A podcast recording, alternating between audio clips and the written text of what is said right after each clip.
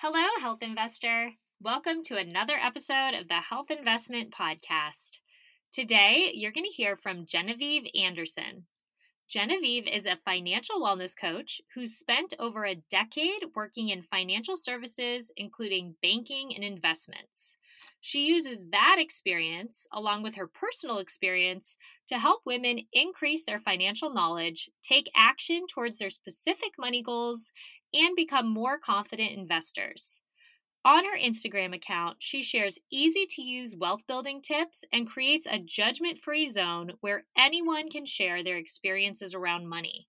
She also prioritizes well being every step of the way and 100% believes that wealth is simply the ability to fully experience life. In the episode, Genevieve shares common investment mistakes a lot of us are making, her thoughts on things like MLMs, 401ks, REITs, and ETFs, sustainable budgeting tips, and more. Before we get to the episode, I want to take a minute to share one of my favorite resources with you thrivemarket.com. Speaking of budgeting, I used to think that eating healthy meant I had to spend a lot of money at the grocery store and a lot of time grocery shopping as well. That is until I discovered Thrive Market. Thrive is an online grocery shopping platform that's essentially a mix of Costco, Whole Foods, and Amazon. Since Thrive delivers groceries directly to your doorstep, they're able to cut out all middle people and heavily discount their inventory. When I order on Thrive versus going to my local supermarket, I can save up to $20 per order, sometimes even more. And I'm able to place every Thrive order from the comfort of my couch via their website or app. To read my full Thrive Market review, steal my shopping list of over 150 items, and save additional money on your first order, visit thehealthinvestment.com slash thrivemarket or just click through the link in the show notes. And one more thing, if you've been yo-yo dieting for years, but nothing you've tried has helped you keep the weight off long term, I'm so happy you're hearing this right now. Outside of hosting this podcast, I help people lose weight for the last time without giving up carbs, counting every calorie, eating clean 24 7, or other unfun extremes. Unlike diets, apps, and programs that only provide short term results and typically suck the joy out of life, I help you make evidence based, sustainable habit changes and mindset shifts so you can drop those pesky pounds for good, feel completely in control around food, and start showing up as the trimmest, healthiest, most confident, most energized version of yourself. Learn more about my programs at thehealthinvestment.com. And please don't hesitate to reach out if you have any questions. I always love hearing from you. All right, it's time to hear from Genevieve. Enjoy.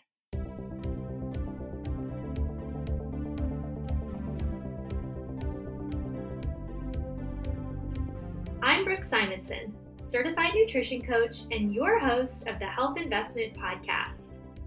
If you're ready to look and feel your best without any confusion, frustration, or stress, you're in the right place. Each week, I interview experts and share no nonsense, research backed tips so that you can finally lose weight for good, eat healthy long term, have the high energy you crave, and feel like a million bucks. I'm so happy you're here with me today. Don't forget to hit subscribe so that you never miss an episode. Hi, Genevieve. Thanks so much for joining me today on the Health Investment Podcast. Yeah, thank you so much for having me. I'm excited to be here. We were just talking that you are based in New Orleans, one of my favorite places to travel. That's lucky. Are you from there originally? No, we moved here. Funny enough, I moved here for work around two years ago. And of course, now I work remote. oh, right. but um, we love it here so much. So we're definitely going to stay here a few more years. Um, we were, you know, sad to miss Mardi Gras last mm. year. So we got to stay at least for a few more Mardi Gras. Right. Yeah, yeah. No, that makes sense. Such a great place to visit. And I'm sure to live as well. Just I'm always envious of people who are born in a place that's really cool and then kind of all of their family is based around there and they get to live there forever. Um, like I didn't feel that way about my hometown. I'm from Arizona, but uh, it's I think like people who are you know born and raised in a place like New Orleans or New York City, like that's a cool oh. that's a oh. cool thing to happen. Uh, yeah, I I mean I grew up in a small town in Florida, so oh. It's still it's lovely to go back. It's um lo- very rural, but this city is definitely full of so much life and so much culture, and yeah, it's definitely a, a joy to be here. Yeah, that's awesome. Well, I can't wait to dive into finances. I love talking about all aspects of health and wellness and sometimes things that may fall outside of the scope of what people typically think about. So I talk to people about organization or you know, random topics that may not seem connected, but I know you call yourself or your Instagram holistic personal finance and you have this same idea that it's kind yeah. of all intertwined. Why do you add that holistic piece? Like, what does that mean to you? Yeah, I mean, I've always kind of taken that approach to finance, and I've been in this industry for a really long time. And when I work with clients, I really do kind of go from top to bottom, right? So I don't like just looking at investing or just looking at saving or just looking at a budget. It really is about how everything works together. Um, I always think of kind of like that image of two wheels like moving in together. Like it all has to work, otherwise you're going to kind of get stuck somewhere. So um, with my clients, I talk about insurance on my, you know, on my Instagram page. I create content about money mindset and health and wellness and how it all really works together. It's not, you know, in separate silos. Everything kind of gels together. Hmm. Yeah, really cool. Really cool approach. And just for everybody listening, your Instagram is such a wealth of knowledge. We'll share your handle in the show notes uh, so people can easily click through. But Thank you. I mean, I was looking at it just to get ideas for things to ask you, and we could probably talk for five hours based on your content there. So, really, you know, some Instagram accounts are ones that you really gravitate to because you're always learning something. And I definitely feel like yours is one of those. It's kind of a island in a I don't know sea of stuff that's sometimes not that useful on social well, media. I, so. I really appreciate that. Thank you so much. It's definitely um, it's a fun fun place to be and a fun place to create content that hopefully is um, easy to digest. Right. Yeah. Well, what led you actually to become a finance coach in the first place? Yeah, so I um I've have around 10, 11 ish, maybe a little bit more uh, years in the financial services industry. I started out in banking. I've done investment banking and retirement planning and a little bit of wealth management. And I recently moved more um, kind of, I work now as an analyst um, for a financial services firm, and I work more in the interior of you know of that firm. So i don't get that customer facing um, experience like i used to have. And i really specifically last year i think during the pandemic when we were all maybe craving a little bit more uh, face to face interaction or maybe just a little bit more interaction with folks. I really miss that. And I miss that one on one with folks and building that relationship and watching them succeed and watching them kind of go through the process and get some of those aha moments. So I really just started coaching with um, friends and family at first, and it, it kind of just grew organically. And I really love it. It's a whole different side to money that I don't get to see in my everyday uh, day job there. Mm, yeah. What is the difference? So I know you call yourself a finance coach. What's the difference yeah. between a finance coach and a financial planner? Yeah, that's a really good question. Um, what I did before was a little bit more of financial planning, where, you know, eh, you act as a consultant. So you come in with a problem, and I'm going to lay out the steps and kind of slide you a piece of paper and be like, okay, here's your plan. It's up to you. Mm-hmm. Go get them. you know, mm-hmm. um, as a coach, it's very different. I almost think of it, I use a lot of skills that I've developed through managing people as a coach. So instead of me really giving you the step by step direction, it's about me helping you to find what is going to work for you. And I mm. find that that's, I don't know, it's just so much more rewarding because when people, um, when anybody, when you're coming up with a plan and you're invested, you are more likely to stick to it. Mm-hmm. And so it becomes much more of an effective approach sometimes than going to somebody. They're going to tell you exactly what to do, and you're going to kind of be like, "Eh, do I want to do that? I don't know." you know, when you're coming up with the plan yourself, you're you get a little bit more excited for it, and you're more likely to follow through. It's funny because as you're talking about this, it directly mirrors the coaching that I do with clients for nutrition. Yeah versus maybe somebody just giving you a meal plan or yes. you following the strict rules of a diet and it's all listed out for you. When you're in a coaching relationship, it's more kind of co creating yes. long term and short term goals and seeing what's working, tweaking what's not working, just this constant reassessment. And I agree, it it's so much more rewarding, I think, for the client. And it also doesn't require the person to completely overhaul their lifestyle or habits. It's kind of how can we work with what you're already doing and what your strengths are and how can we kind of build on those versus just take this and figure it out and yeah. good luck type of thing. Exactly. And just like health, I mean, finance is so personal. So, mm. you know, I may have a client that comes and she says, you know, I'm kind of okay with this rolling debt that I have. I really want to focus on retirement. And I might have somebody on the total opposite end that's like, oh my gosh, this, you know, credit card bill or this loan, even though it's a low interest rate, stressing me out and I need to get it gone like ASAP. So mm-hmm. people are so different um, that it's really hard to pick some sort of like one size fits all plan for everyone. It really is just so individual. Um, and I think just another quick difference sometimes between a financial planner and a, and a coach is that, and this is rewarding for me too, is because when I did work in more of a planning capacity, um, you are very limited sometimes on clients that you can take mm. um, based on the asset size right of their portfolio and i don't have that issue anymore you know because i'm i'm not being graded on any sort of how mu- how much somebody has it's really about the results. So that's kind of another difference that people might see if you're out and about there.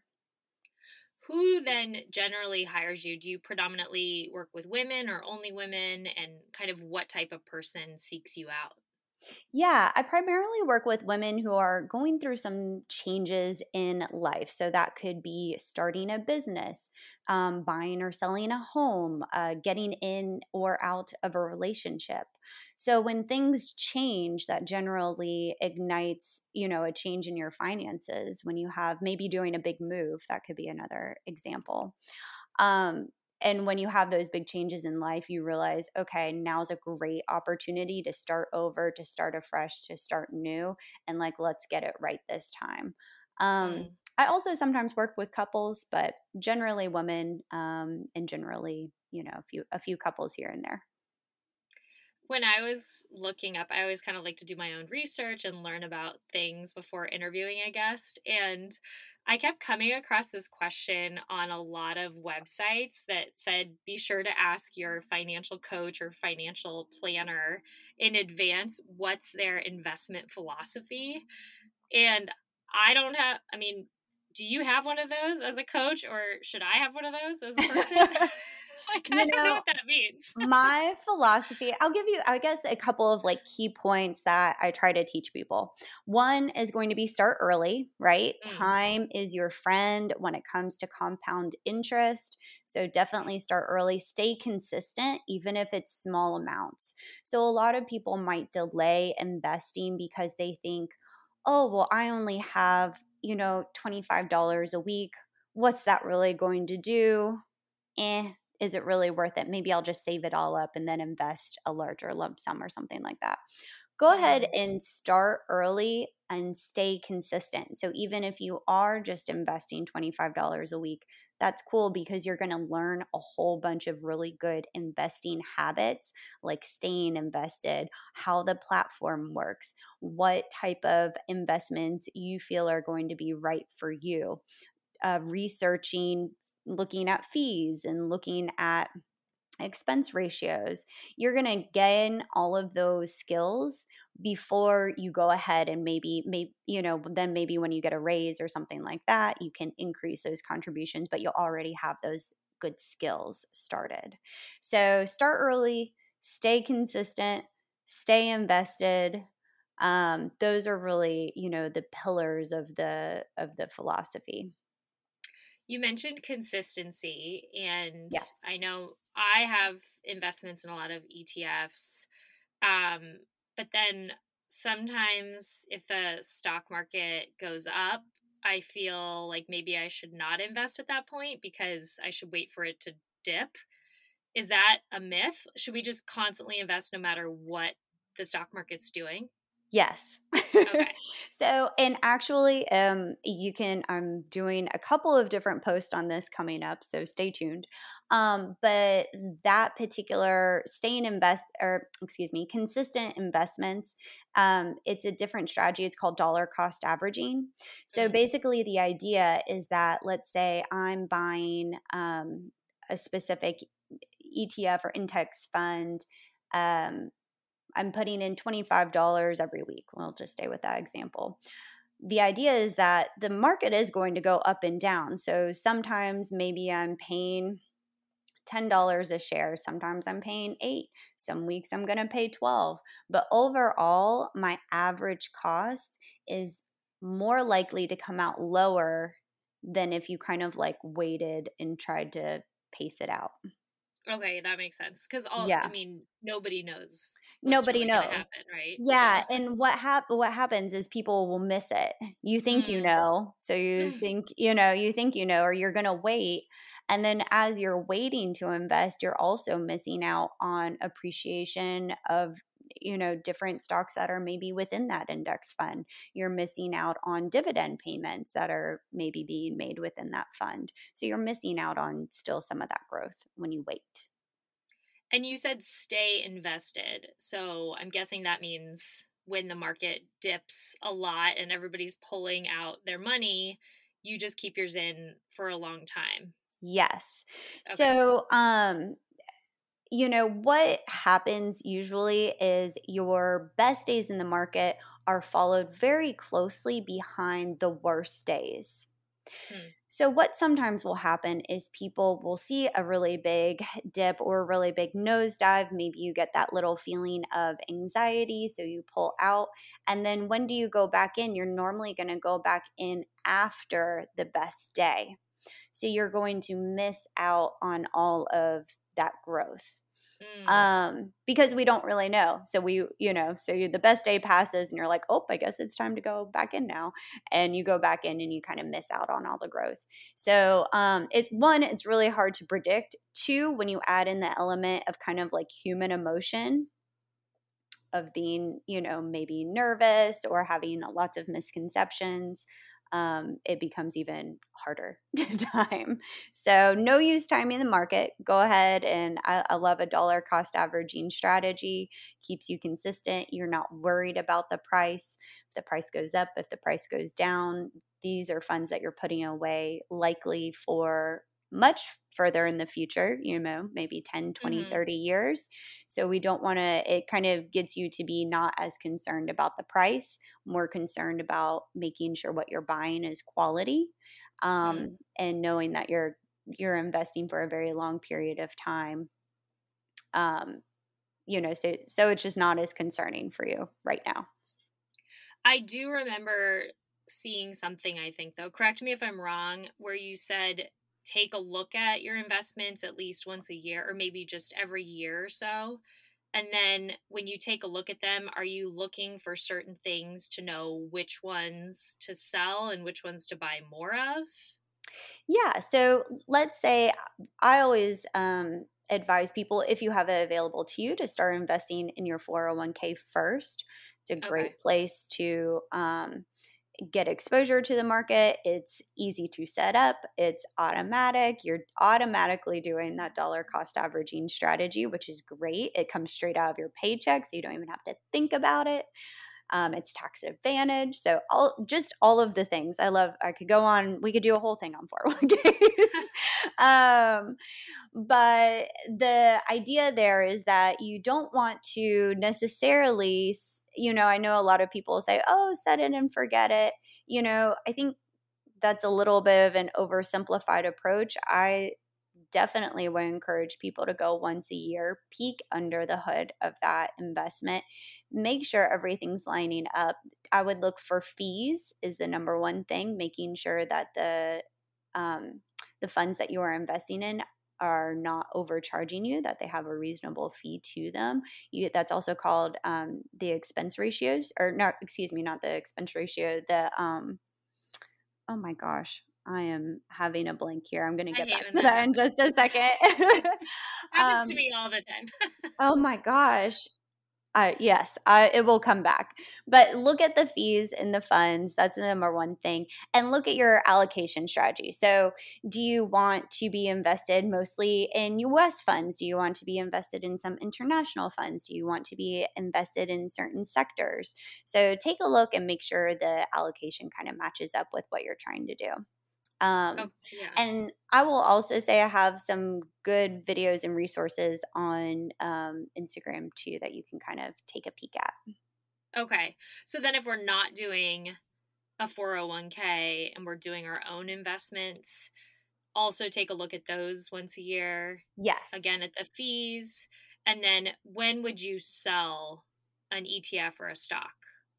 I would really only sell if you are one using the money for like a big purchase. Like, let's say you took five years to invest for the down payment, maybe for like a home or something like that. Mm-hmm. Then you would go ahead and sell. Um, okay likely when you retire, you probably won't be selling a whole lot of your funds. Um, the goal is to have enough invested that you're really just living off of the appreciation and dividends mm. that um, your kind of lump sum is creating. Okay. And then if you're going to invest more money, let's say I open up my TD Ameritrade and yeah. I see all of my ETFs and stocks or whatever, how do I know which ones when I'm investing consistently to put more money into? I would say it depends on your strategy. So, okay. um you know, I like a kind of like a three prong strategy where you're really just it keeps it super simple. If somebody's just starting out, you you can do more research on this, um, but really tracking something that tracks U.S. funds, tracks some uh, buy something that's tracking international funds and then buy something maybe that's tracking a small, you know, put a small portion in some bonds or something like that. Mm-hmm. Um, but keep it really simple to start. Okay. So just kind of diversify into those three buckets. Yes. And then just keep adding to those three. Yes. Okay. That seems very simple. yeah. So it sounds like you're very pro 401k. Yes, I am. Okay, good. I my dad um I don't I work for myself now, right. so I'm not in buying into a 401k anymore. But when I I used to be a teacher, oh, and yeah. it was funny because I couldn't buy into it until a year, I think, mm. into my teaching career. Yep. Uh, but my dad, every time we would talk on the phone, would say, Have you in, gotten into the 401k yet? Have you invested? and I would remind him, I have only been here for four months. Can't do it I'm yet. Getting there. I'm yeah, getting I there. I just have to make a full year. But he, I think he would have disowned me if I eventually did not invest in the 401k. He was so worried about it. So I did. And then do you always advise investing as much as you can to if your company matches? Yes. Yeah. Okay. Definitely invest at least up to the match. You know, I hear a lot of people say, "Oh, it's free money." And it's not really free. It is built into your, you know, generally it's built into your compensation plan, those mm. matches. So go ahead and make sure you're um, investing at minimum up to the up to the match, if not more, if you if you can. Okay. What about outside of your 401k if you're wanting to invest more? How about a Roth IRA? Is that something worth investing in? Yeah, Roth is a great option um, because on a Roth, you're paying your taxes up front. Hmm. So that means when you withdraw the money, you know, after you're 65 or later down the road, you're going to be withdrawing that at tax free. And what do we know about taxes, right? They rarely go down. yeah. um, I mean, it could happen. You, nobody has a crystal ball around here, but taxes rarely go down. So, um, being having the benefit of being able to pay pre kind of prepay those taxes on that money is great. So, if you have the option um, to invest in into a Roth IRA, I would definitely recommend that. Is that something that you can start at any age, or is that better to start younger? You can start that at any age. Oh, um. There are some income um, for high earners. Make sure you're always looking at um, or talking to your CPA. You know, check, checking in on that. There are some limits for high earners, but yes, you can start that at any age. Okay. What about uh, I mentioned ETFs or individual stocks? Do you have a preference when it comes to those, or it just kind of depends on the person? Yeah, I would definitely start with, you know, like an index fund. It's going to okay. be kind of pre diversified, it's a low cost fund.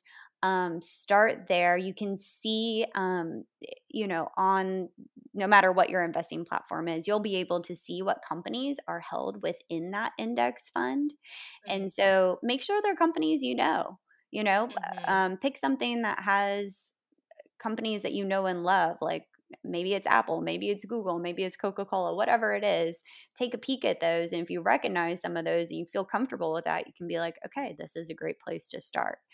Um, I also like invest if you're into investing in in individual stocks, you can certainly do that as well. I I do that in a smaller portion of my portfolio. I don't make it my whole um, my whole portfolio, but I do have a small portion where um, if there's a company that I maybe I use I use the product and I'm like okay that I love this product. Like this is going to be around for a long time. I know exactly how this company makes money and I feel really confident about that. Maybe I'll I'll buy it within that fund.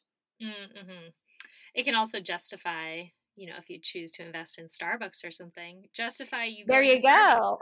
Yes I know my cousin did that in high school she her dad wanted her to get started investing so she invested in Starbucks and then anytime he would say she shouldn't go, she would say, "No, I'm actually doing this." I, for my own good. yeah, I am creating more revenue. I think a yeah. lot of people do that with, you know, Apple too and some of the, right. the higher priced ones there.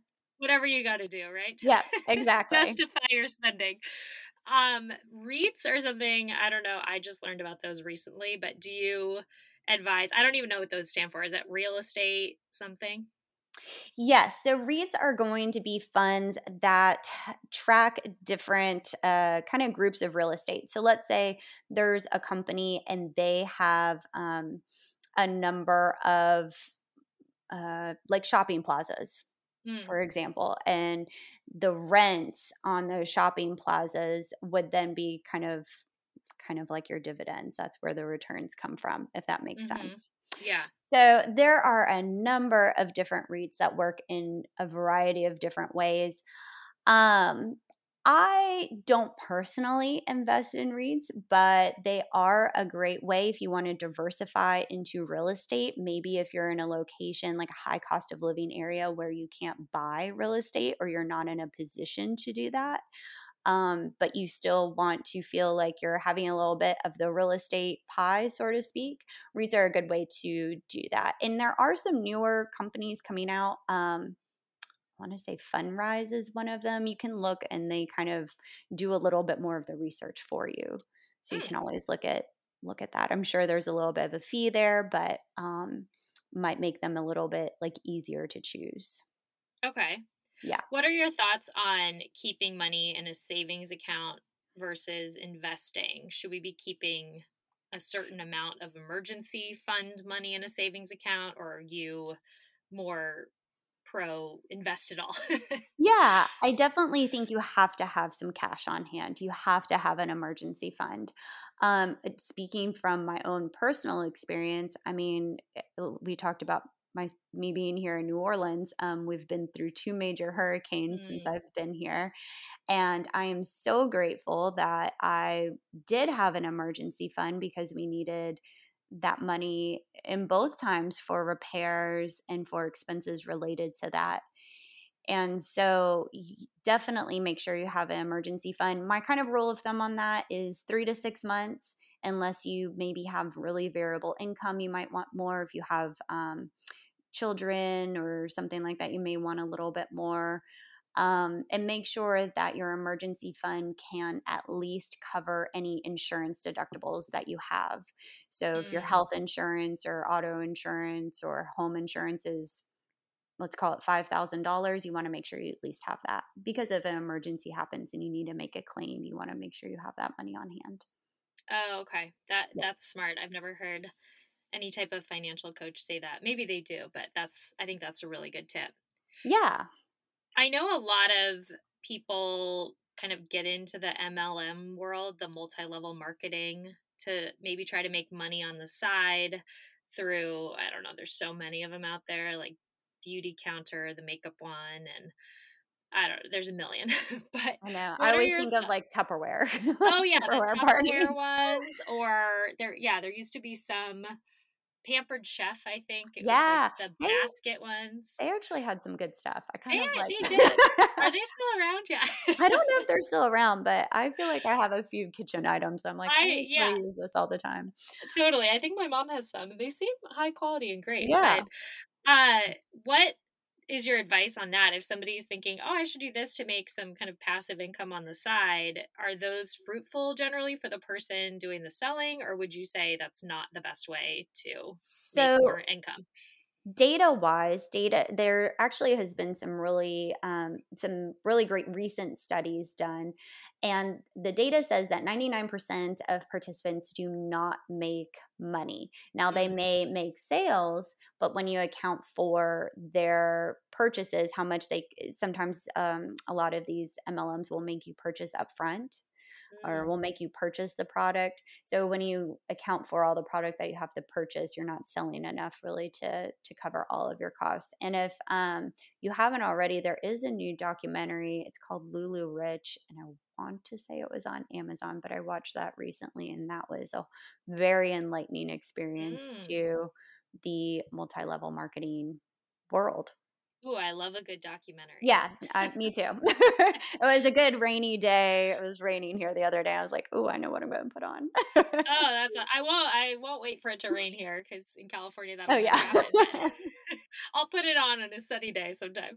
Uh, but no, that's that's good to know. Um, for anybody listening, if they may have been considering that, or if they're in one right now, maybe they're thinking, I'd be better off just kind of going the investment route or Yeah, and there are so many different ways to make money on this side. Um that you might actually enjoy a little bit more. Um, maybe it's dog walking. Maybe mm-hmm. it's um, whatever craft you can create selling that. If you like to bake, baking bread or something and bring, you know, taking it to neighbors or just family and friends. I mean, there are so many different things that you can do. You can rent out a room in your house, you can rent out your car these days, you can rent out a parking spot. Um, a lot of people will do grocery shopping, you know, the um like an Instacart.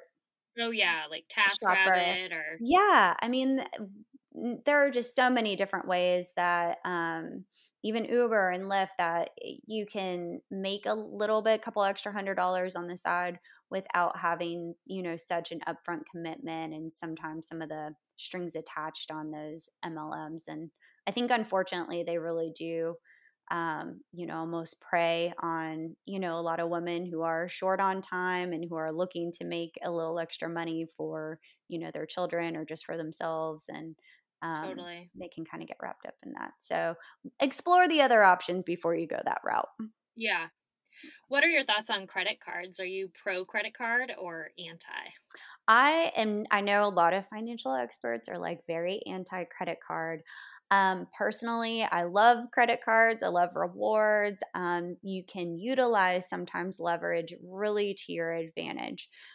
However, you have to make sure you have that self control. You have to make sure you have that awareness. You want to make sure that you are spending intentionally on them, that you're not just spending for the points, mm-hmm. um, you know, or kind of making that excuse.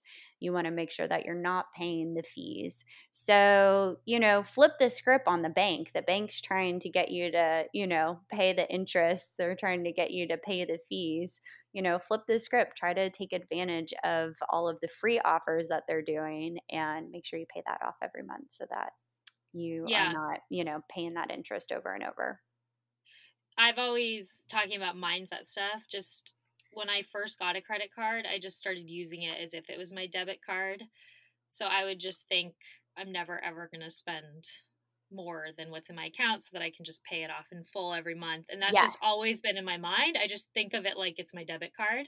Exactly. But then I reap, like you said, all the awards of travel points and that, you know, we get so many free flights through credit cards or yes. Amazon money or whatever credit card you have.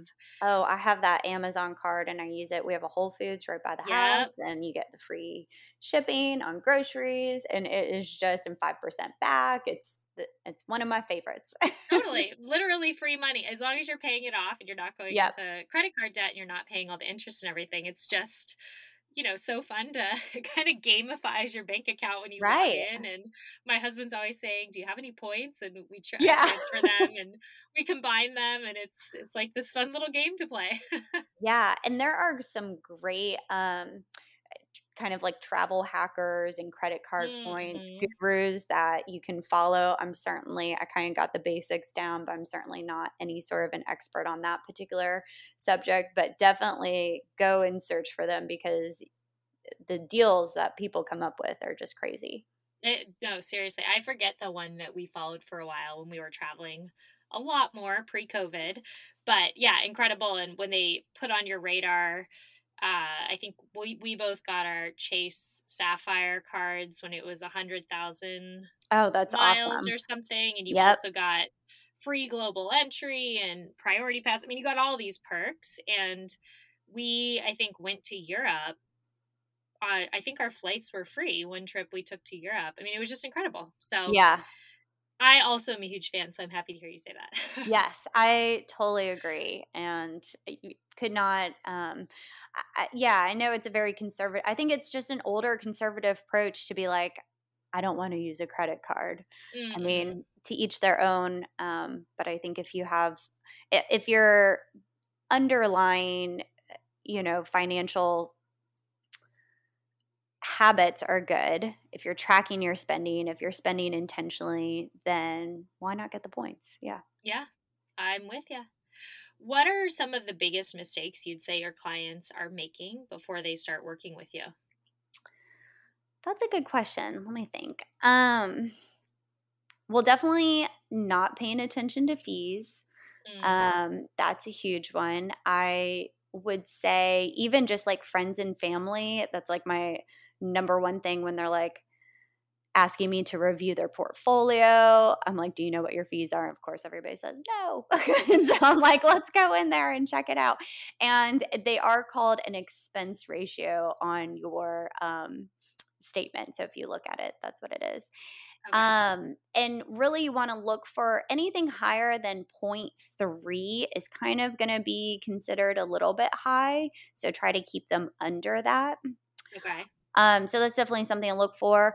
And I think the other biggest mistake I see, and I just talked with a client about this over the weekend, is making a goal because you maybe like quote unquote think you should.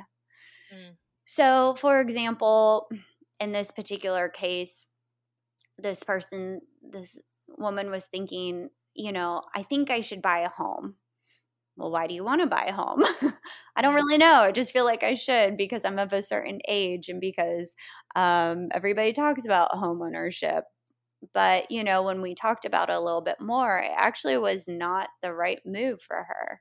Mm. And so things like that. So um, making a goal just because everybody else is making a goal or because your parents are telling you to make that goal or your friends are telling you to make that goal. Um, you know, make the goals for you and if they're different than what you're seeing, it's okay. It's okay to be different. We're all going to be yeah. a little bit different. Um okay, other mistakes. Let me think. Oh, and then I would say we kind of touched on it already, but not having an emergency fund. Mm. So, or not having enough in emergencies because that can really set you back. I love that you say that about buying a home because I currently don't own property. And I remember there was a New York Times article a few years ago that had this great calculator in it that would have you put in all this information. It would tell you financially whether it was better for you to buy or rent. Yeah. And it was pretty fascinating how I think they just were saying a lot of people would be better off renting based on where they live and their different, you know, financial inputs that they were putting in there. Um, but I think maybe that's also kind of an old school belief of we have to yep. own property to accrue wealth.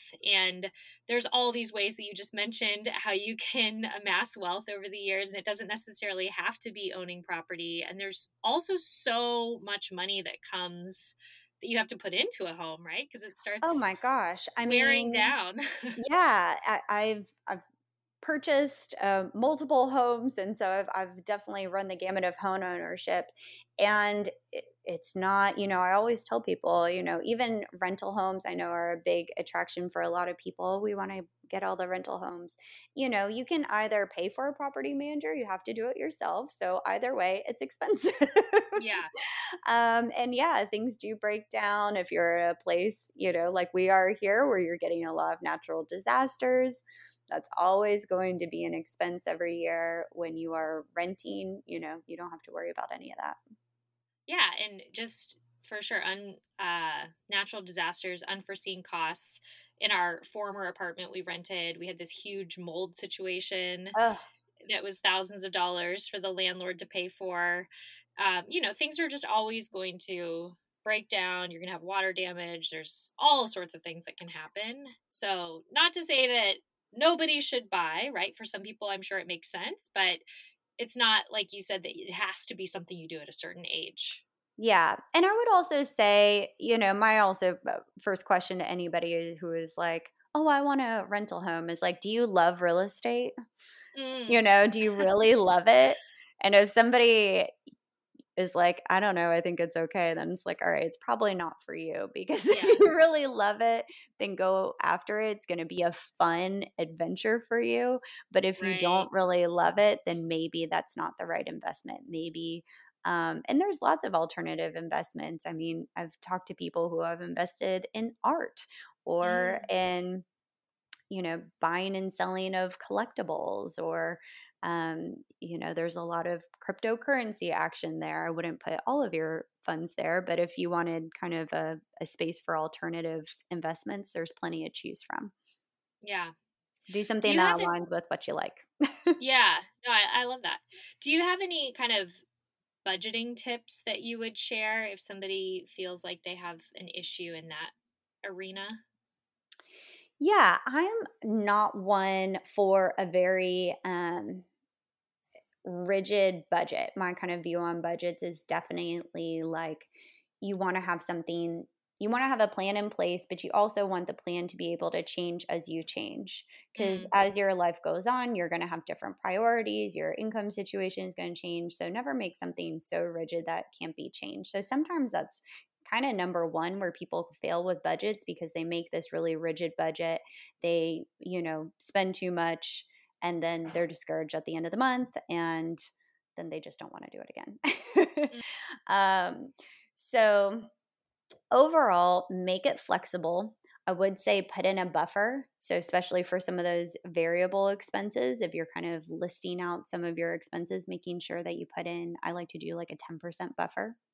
Mm-hmm. Um, if you're looking to cut expenses, um, or if you're you know trying to balance and you're like oh boy you know i've put in too much and i don't make enough you know one definitely look at different ways that you can bring in more income if you don't want to change anything about your current lifestyle or two you know start with the big stuff so look at housing, look at your insurance, look at your car payment. What different things can you do to really cut out a lot of that? Um, I was just having a conversation with somebody yesterday who mentioned, you know, we went down from a two car household to a one car household mm. and saved $400 a month on an auto payment and insurance and saved, you know, even more than that on taxes. And that was enough for us to, you know, use to pay down debt or use to pay something else towards your other goals. So start with those big expenses first because a lot of times if you make kind of like one big change that'll give you a little bit the wiggle room that you might be looking for right well, the final question I ask, and it's based on the title of this podcast, and I like to use actually a lot of money analogies with health as well. So, yes. but the question is, in what, in your opinion, what does it mean to make the health investment? And you can take it however you want, if you want to relate it to money or something else. But what does that mean to you? Yeah. And one thing I always like to stress with people is that, you know, money isn't everything. Mm-hmm. You know, what is the use of making more and investing to earn more if you do not enjoy it? You do have to enjoy it. And to enjoy it, you do have to be healthy. You have to be mm-hmm. mentally healthy. You have to be physically healthy. For me, in my personal personal finance journey, um, I didn't really start, even though I knew I've been doing this for a long time for other people, I didn't really start taking my own personal finance journey seriously until I kind of got mentally okay hmm. in a place where I was like really good mentally and in a place where I was really good physically. Like my first two investments in myself were therapy and a personal trainer. and yeah. strangely enough, after I made those two investments, like everything else just blew up and everything else fit into place. So it's so strange how that how that happens. Um so I think that's that would be, you know, a really great example of kind of making that health investment and even from like a more practical standpoint, if we want to turn it that way, you know, um, investing in your health now, you know, retirement age, uh, everybody says the biggest expenses, or at least the third biggest expense, is going to be healthcare. It's going to be insurance. And the more that we can take care of ourselves now, the more we can lower some of those risks in the future and really enjoy all of the funds that you're working so hard to build. Right. I mean, it just makes so much sense. You were saying keep your money there for what 10 20 30 years yep and then you can reap the benefits later but what if all of that money ends up just going to pay for doctor visits and medications you know exactly. it's not just set it and forget it with your health either it's it's you gotta consistently all these things that you were talking about of start early be consistent the same things go for your physical your mental health as well yeah I 100% agree that preventative care goes a long way. Yeah. Yeah, you know. Well, I'm so grateful for you being here today and sharing all of your wisdom with us. Where can listeners follow and find you? Sure. So um, I post a lot of free content. Um, it's all on my Instagram page. So it's at holistic.personal.finance. Um, you can check out the link in the bio there um, for information about one on one coaching. I have a, a, small mini course that's out, and um, I have a couple of other free uh, resources that I recommend there too. Oh, great. I always love when it's like a one stop shop. Yes, it's easy. All the things are there. All the yeah. things. well, I'll link up your Instagram handle in the show notes. And again, just really appreciate you being here today, Genevieve. And I look forward to taking advantage of your resources and staying connected with you off air. Yeah, same here. Thank you so much. Well, that's all for today. Thanks again for joining me here on the Health Investment Podcast. I'm so grateful for each and every one of my listeners. On your way out, remember to hit subscribe so that you never miss an episode. See you next week. All content in this podcast was created for general informational purposes only by a non physician. None of the content should serve as a substitute for professional medical advice, treatment, or diagnosis. Always consult a qualified health provider with any questions regarding a medical condition and before making changes to your diet, lifestyle, and or exercise programs. Do not disregard any professional medical advice you have received or postpone seeking such advice because of something you heard on this podcast.